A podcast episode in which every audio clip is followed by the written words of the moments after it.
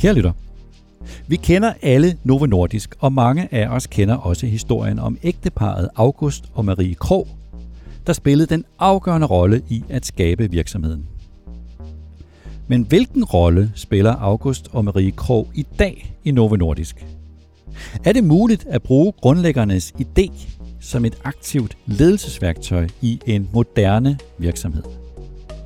Velkommen til vores lille sommerudgave af Topchefernes Strategi, hvor vi i en række små portrætter ser på de dygtigste historiske ledere i dansk erhvervsliv. Vi har hørt deres historie, men hvad var det, at de var så dygtige til?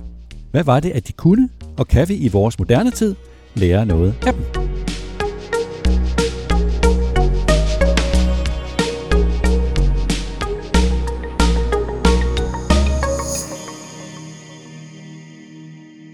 Hvordan er det lykkedes for Novo Nordisk at være så succesfuld? I så lang tid. Og i en global konkurrence. Det er der mange forklaringer på. Men mit bud er, at en vigtig forklaring, det er, at det lykkedes for de skiftende ledelser i Novo Nordisk hele tiden at huske virksomhedens historie. Og den, altså historien, den starter for næsten præcis 100 år siden, og med to forskere, et ægtepar, som hed August Krog, der levede fra 1874 til 1949, og Marie Krog, der levede fra 1874 og til 1943. August og Marie havde en stærk fælles motivation. Marie havde sukkersyge, og det var en livstruende sygdom dengang. August Krog havde fået Nobelprisen og skulle holde nogle forelæsninger i USA, og da han hørte, at forskere i Kanada havde opdaget et hormon, der kunne behandle sukkersyge, så besøgte han dem i Toronto.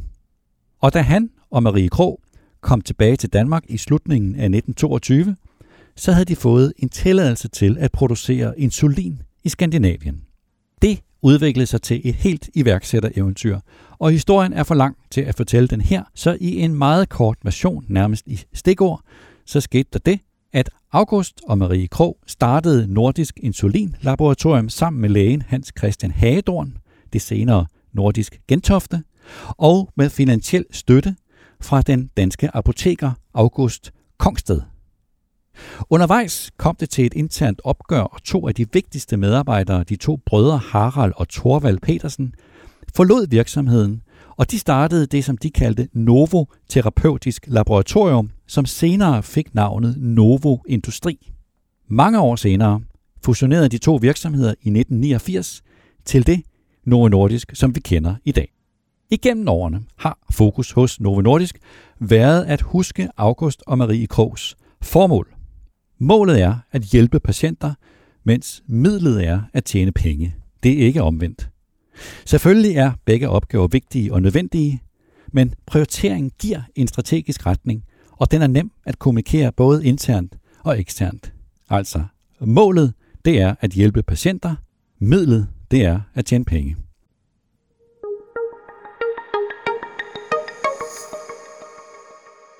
Men hvad vil det sige egentlig i en moderne tid, i vores tid, det med at huske, hvad det var, at grundlæggerne ville med virksomheden?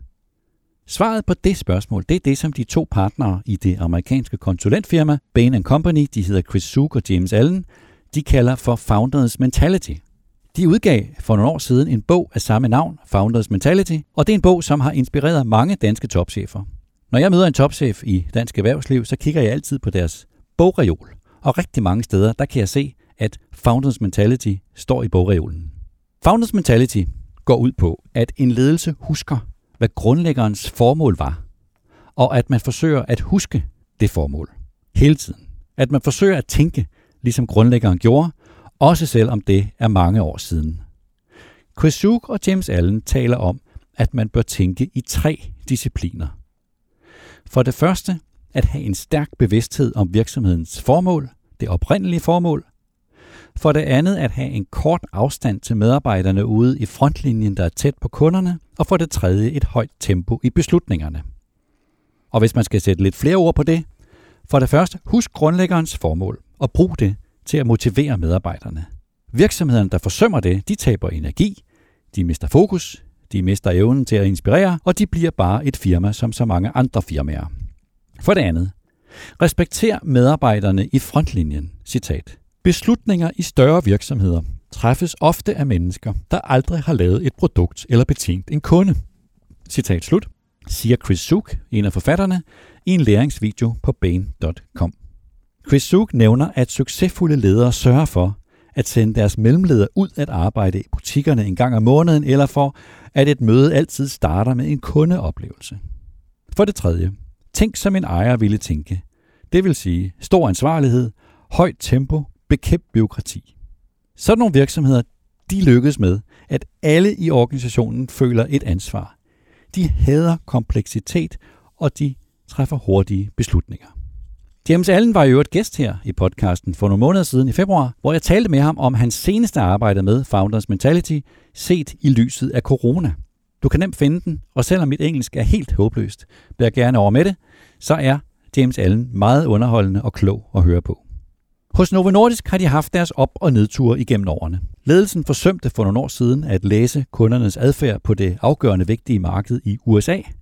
Og man kæmper også indimellem med intern kompleksitet og langsomme beslutninger, men man har hele tiden haft fokus på August og Marie Krogs formål. Og i de her år, hvor Novo Nordisk forsøger at udvikle deres teknologiske platform, sådan at de kan løfte deres kompetencer over i tilstødende teknologiområder og tilstødende sygdomsområder, der er det stadig den tankegang, der ligger til grund. Hvis du vil høre en moderne udgave af det, så talte jeg med Novo Nordisk nuværende topchef Lars Fruergaard Jørgensen her i podcasten tilbage i 2019. Og den vil jeg også godt tillade mig at anbefale, ikke på grund af mig, men på grund af ham. Han er absolut værd at lytte til, også set i et historisk perspektiv.